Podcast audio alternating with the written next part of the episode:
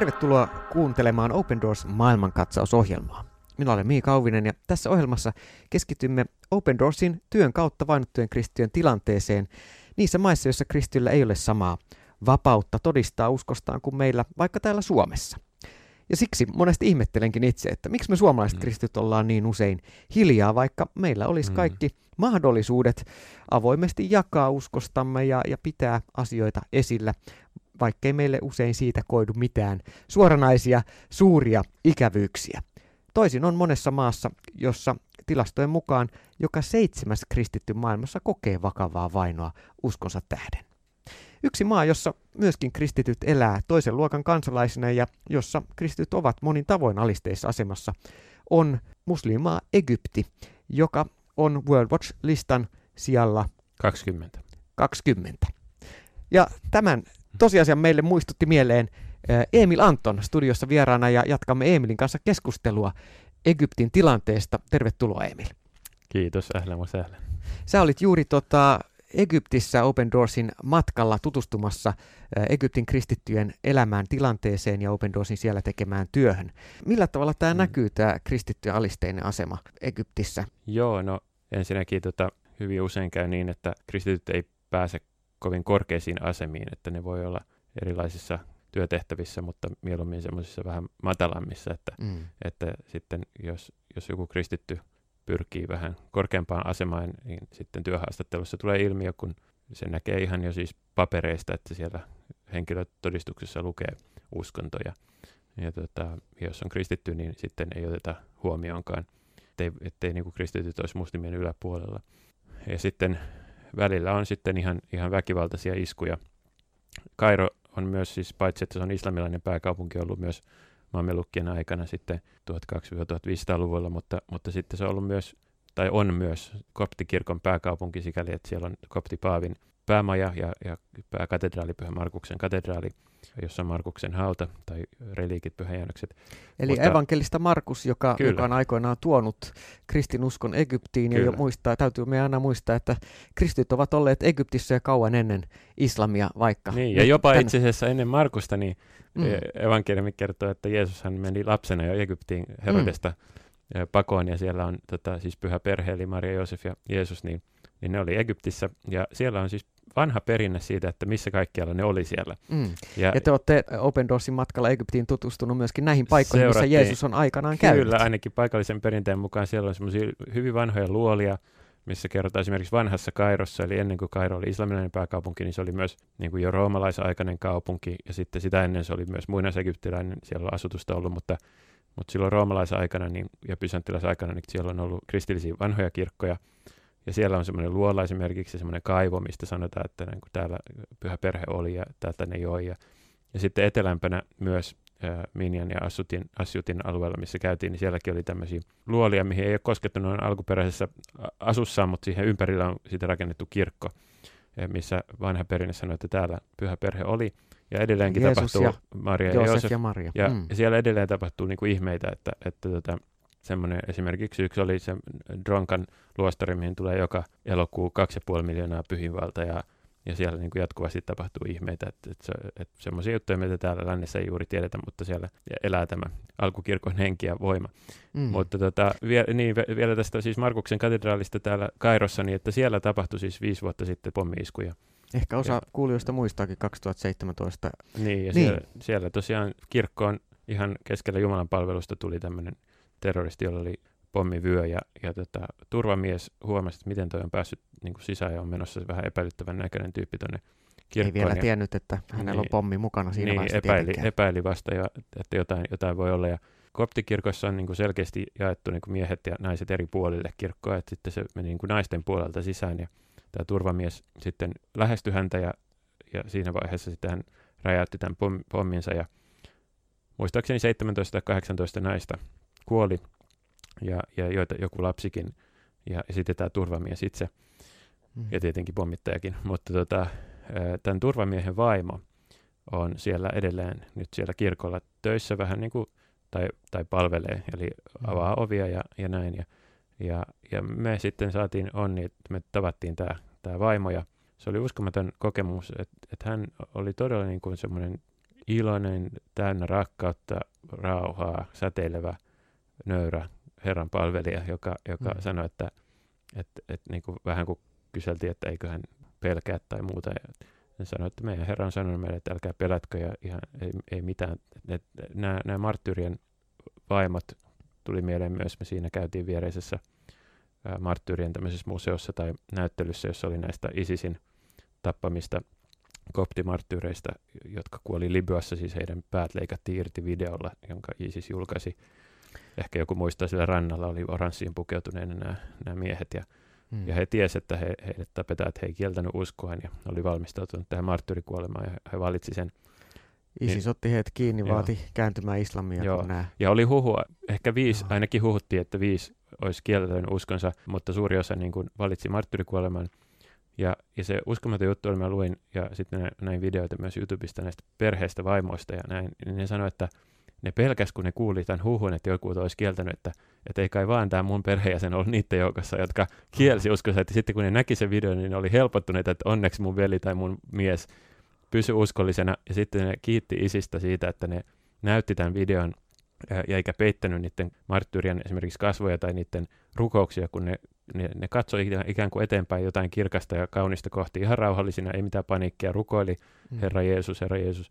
Ja, ja, ja ne niin kuin kiitti isisiä siitä, että, että ne ei poistanut tätä rukousta siitä, ja ne näytti. Ja kuulemma meidän opassa nyt joku näistä telottajista myös sitten kääntyi ja antoi elämänsä Kristukselle, ja sitä kautta se löydettiin nämä, nämä, tota, nämä ruumiit ja tämä paikka, mutta että, että siellä oli heidän niin kuin, tavaroita esillä, kaikkien näiden marttyyrien, ja sitten kun mä katsoin ja luin niiden, niiden perheiden kommentteja, niin ne oli kaikki sille, että me ollaan vaan niin ylpeitä näistä, ja me ollaan niin iloisia ja kiitollisia, että nyt on päässyt perille, niin kuin, ja, ja että ne on marttyyreitä, ja mä oon ylpeä, mä oon marttyyrivaimoja, ja, ja tota, että me, mm. meidän täytyy olla kiitollisia ja ylpeitä siitä, että me ollaan kristittyjä, ja, ja, ja tota, että kun Kristus on kärsinyt meidän puolesta niin paljon, niin e, eikö mekin olla valmiita kärsimään, ja ja kaikkea tällaista, niin kuin, että, että varmaan ne saa jonkinlaisen, kun ei täällä Suomessa nyt juurikaan märttyreitä ole.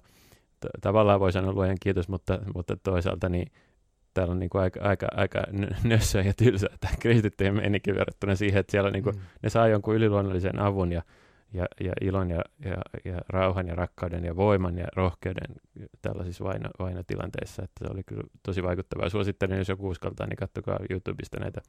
Löytyy kyllä marttyyriperheiden todistuksia. Joo. Kuuntelet Open Doors maailman katsaussa äänessä Emil Anton, joka on juuri palannut Egyptistä Open Doorsin matkalta sinne ja kertoo Egyptin kristittyjen tilanteesta ja myös siellä kohdatuista marttyyrien omaisista ja Markuksen katedraalin vieressä olevan marttyyrien muistomuseon herättämistä ajatuksista. Viikolla kahdeksan vuonna 2023 on tarkoitus järjestää seuraava matka osoitteessa opendoors.fi. Voit itsekin hakea ja täytä taustatiedot sinne, jotta voit lähteä Open Doorsin järjestämälle matkalle.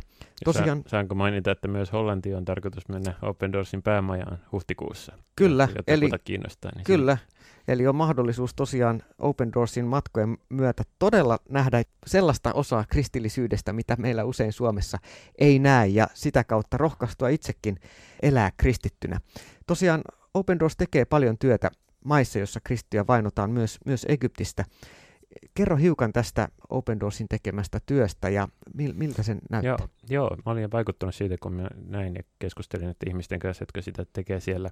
Eli ensinnäkin Open Doors ei mene näihin maihin niin kuin itsenäisenä sellaisena järjestönä tai, tai ikään kuin perustamaan jotain vaihtoehtoista kirkkokuntaa tai muuta, vaan se toimii ihan paikallisten kristittyjen ja kirkkojen kautta ja pääasiassa evankelisen kirkon kautta, mutta myös, ja he, he kiittivät Jumalaa siitä, se oli va- vaikuttava, että viime aikoina, viimeisien vuosien aikana on syntynyt luottamus myös näihin vanhoihin kirkkoihin, eli koptiortodoksiseen ja koptikatoliseen kirkkoon, jotka on siellä, niin että ne toimii myös yli rajojen kaikissa näissä kirkoissa – ja siitä on erittäin vaikuttava todistus tota, kymmenisen vuotta sitten, 11 vuotta sitten tässä kuuluisessa Kairon luolakirkossa, niin kuin oli tämä muslimiveljeskunta vallalla, niin siellä oli semmoinen koko yön rukoustilaisuus, jossa kaikki nämä kirkot lavalla yhdessä ylisti koko yön ja, ja rukoili. Ja, ja sitten tämä muslimiveljeskunta tosiaan syöstiin vallasta.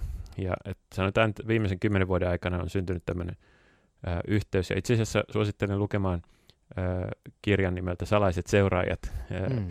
jossa kerrotaan, niin kuin se on vähän fiktiivinen, mutta niin kuin siitä saa kuvan just tästä kuinka Open Doorsin työn kautta niin on löytynyt yhteys ja luottamus niin näiden vanhojen kirkkojen ja sitten näiden myös islamista kääntyneiden uusien kristittyjen ja sitten evankelisten kristittyjen välille. Mutta tosiaan niin se työ on hyvin laaja-alaista, monimuotoista, eli äh, voi olla raamattupiirejä, voi olla isoja konferensseja, mihin voi tulla vaikka tuhat tai tuhansiakin ihmisiä, voi olla tämmöisiä miesten konferensseja tai miesten piirejä, tai semmoisia, että niin kuin kuinka olla mies, kun, tai kuinka olla nainen, naisille myös oma, koska siis tämmöinen islamilainen kulttuuri vaikuttaa myös kristittyjen ajattelutapaan, ja, ja yksi osa sitä on se, että naisia pidetään niin kuin selkeästi vähän niin kuin alempiarvoisina.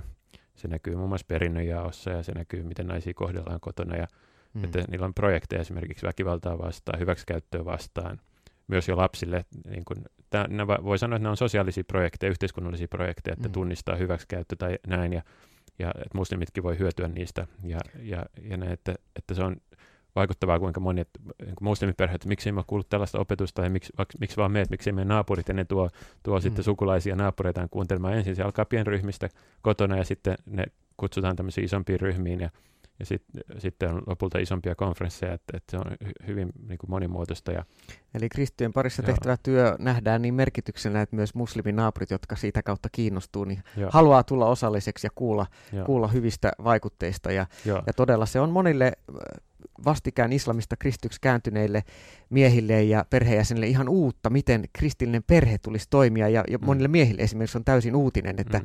et ei ole hyvä hakata vaimoa. E, e, eli tämä ja, ja, ja myös tapakulttuuri siis, on joo, erilainen. Ja, ja myös, niin kuin sanottu, niin myös kristilliselle väestölle, joka on omaksunut ympäröivän kulttuurin arvoja. Mm. Ja, Kyllä.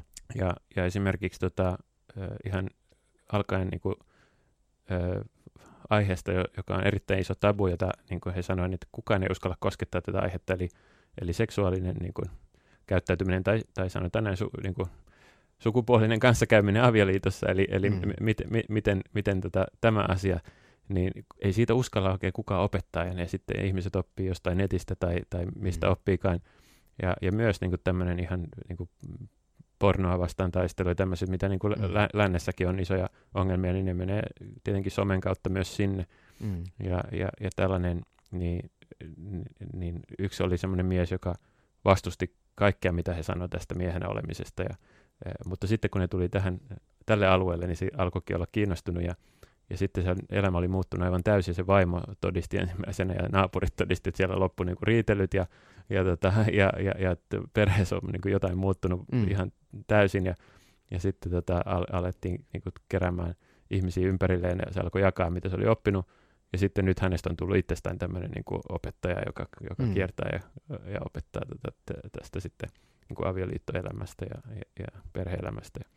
Ja hienoja tarinoita. Tällä tavalla myös Egyptissä Open Doorsin työ kantaa hedelmää ja mahdollistaa uuden alkua ja, ja kristittyjen äh, hyvän näkyä yhteiskunnassa.